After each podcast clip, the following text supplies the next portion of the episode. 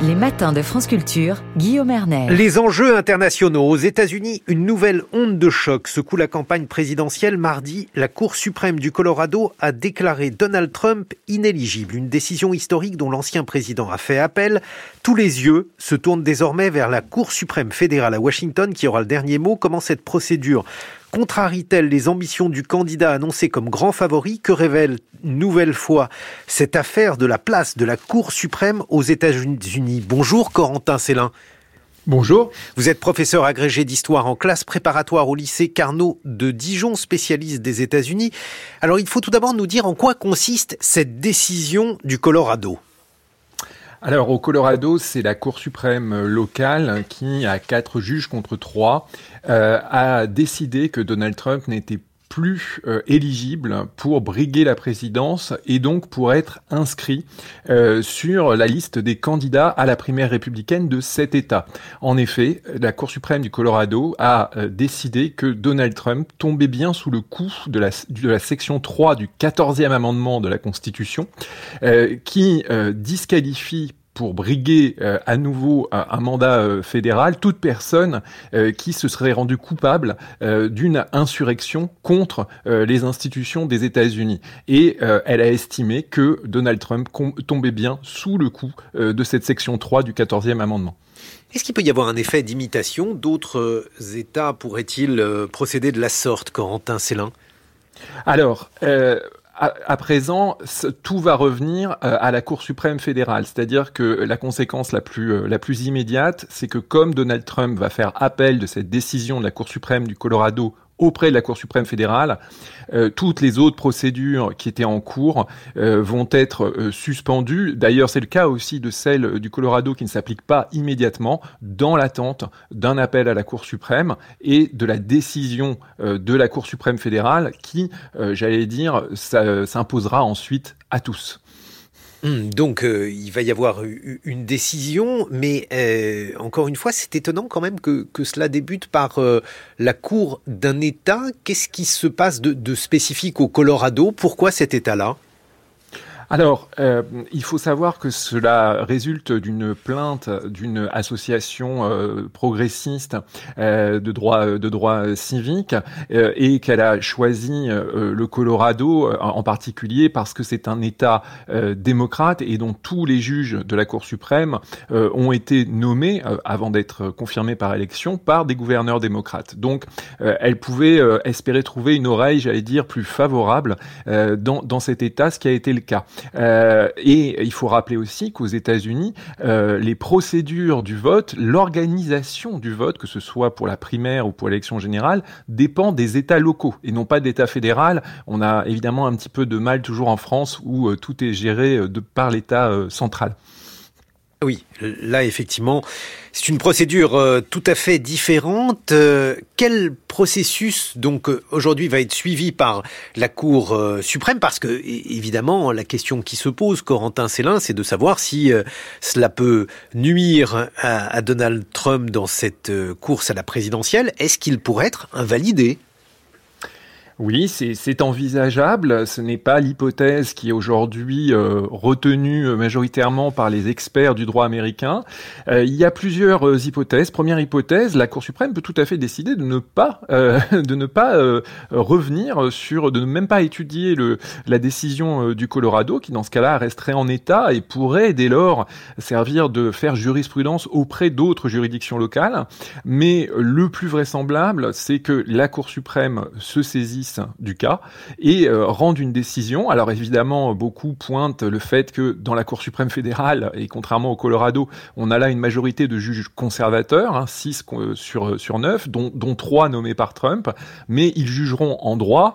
Euh, donc même si on s'attend à ce que la Cour suprême se saisisse du cas et beaucoup pensent qu'elle invalidera la décision du Colorado, rien n'est sûr, donc à suivre sur ce point. Ça veut dire que ça n'est pas joué d'avance, même si Donald Donald Trump a placé donc ces trois juges, et puis euh, on a la sensation, mais peut-être à tort, que cette cour est plutôt conservatrice, plutôt républicaine. Oui, alors, mais ce sont d'abord des juges, les juges conservateurs sont d'abord des juges originalistes, hein, c'est-à-dire qui s'en tiennent à une, à une interprétation très littérale de la Constitution.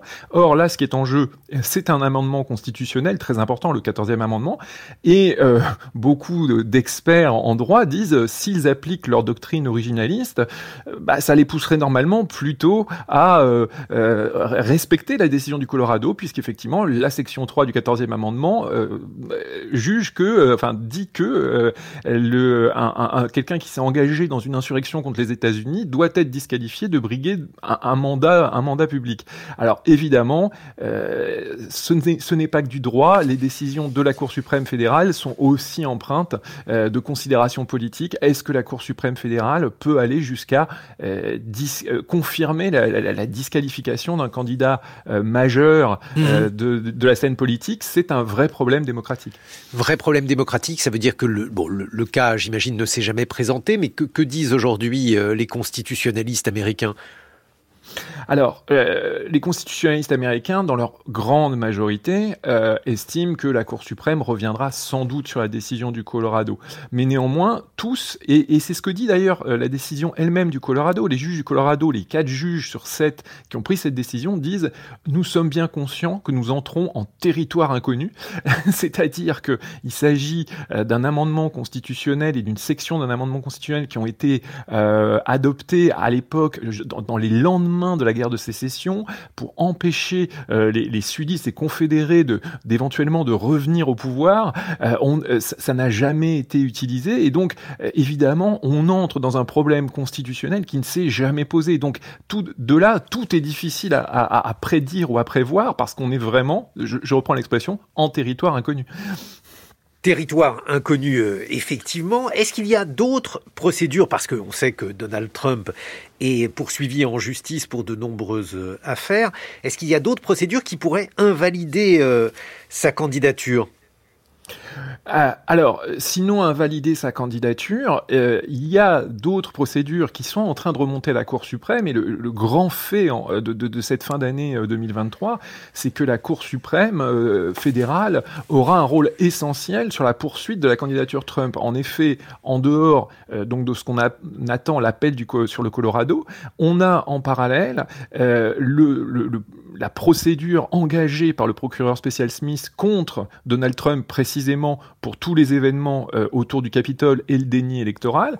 Et euh, Donald Trump euh, est, remonté jusqu'à la Cour suprême parce qu'il il revendique une immunité présidentielle absolue vis-à-vis -vis de ces faits. Et donc la Cour suprême devrait là aussi trancher. Et par ailleurs, elle devra aussi trancher sur comment dire, un chef d'accusation qui a été retenu contre Donald Trump et beaucoup d'insurgés du Capitole, qui est le, chef d'accusation euh, dont la, validité juridique est contestée et la Cour suprême devra là aussi trancher. Donc on voit que la Cour suprême fédérale tient entre ses mains beaucoup euh, de l'avenir politique en 2024 de Donald Trump et de sa candidature et des suites également de ses procès et procédures fédérales. Alors si on met de côté maintenant l'aspect juridique des choses, Corentin Célin, l'aspect politique cette fois-ci, qu'en est-il aujourd'hui de l'équilibre des forces entre Donald Trump et Joe Biden? Alors, si, on revient euh, aux, faits politiques, euh, pour euh, Donald Trump et Joe Biden, les, derniers temps ont été plutôt favorables en termes de sondages, mais ce ne sont que des sondages, à Donald Trump.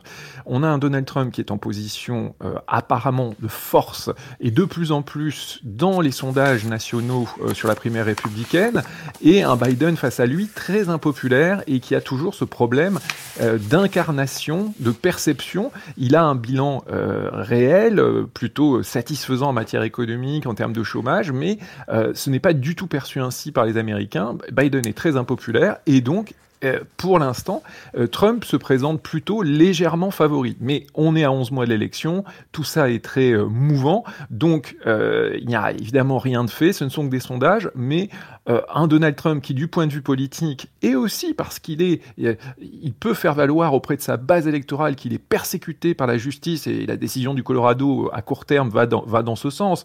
Euh, un, Donald Trump plutôt, plutôt en position de force en cette fin d'année 2023. Certains disent même que Donald Trump pourrait se servir de cette décision du Colorado pour euh, se victimiser. C'est l'une de ses stratégies. Oui, oui, c'était.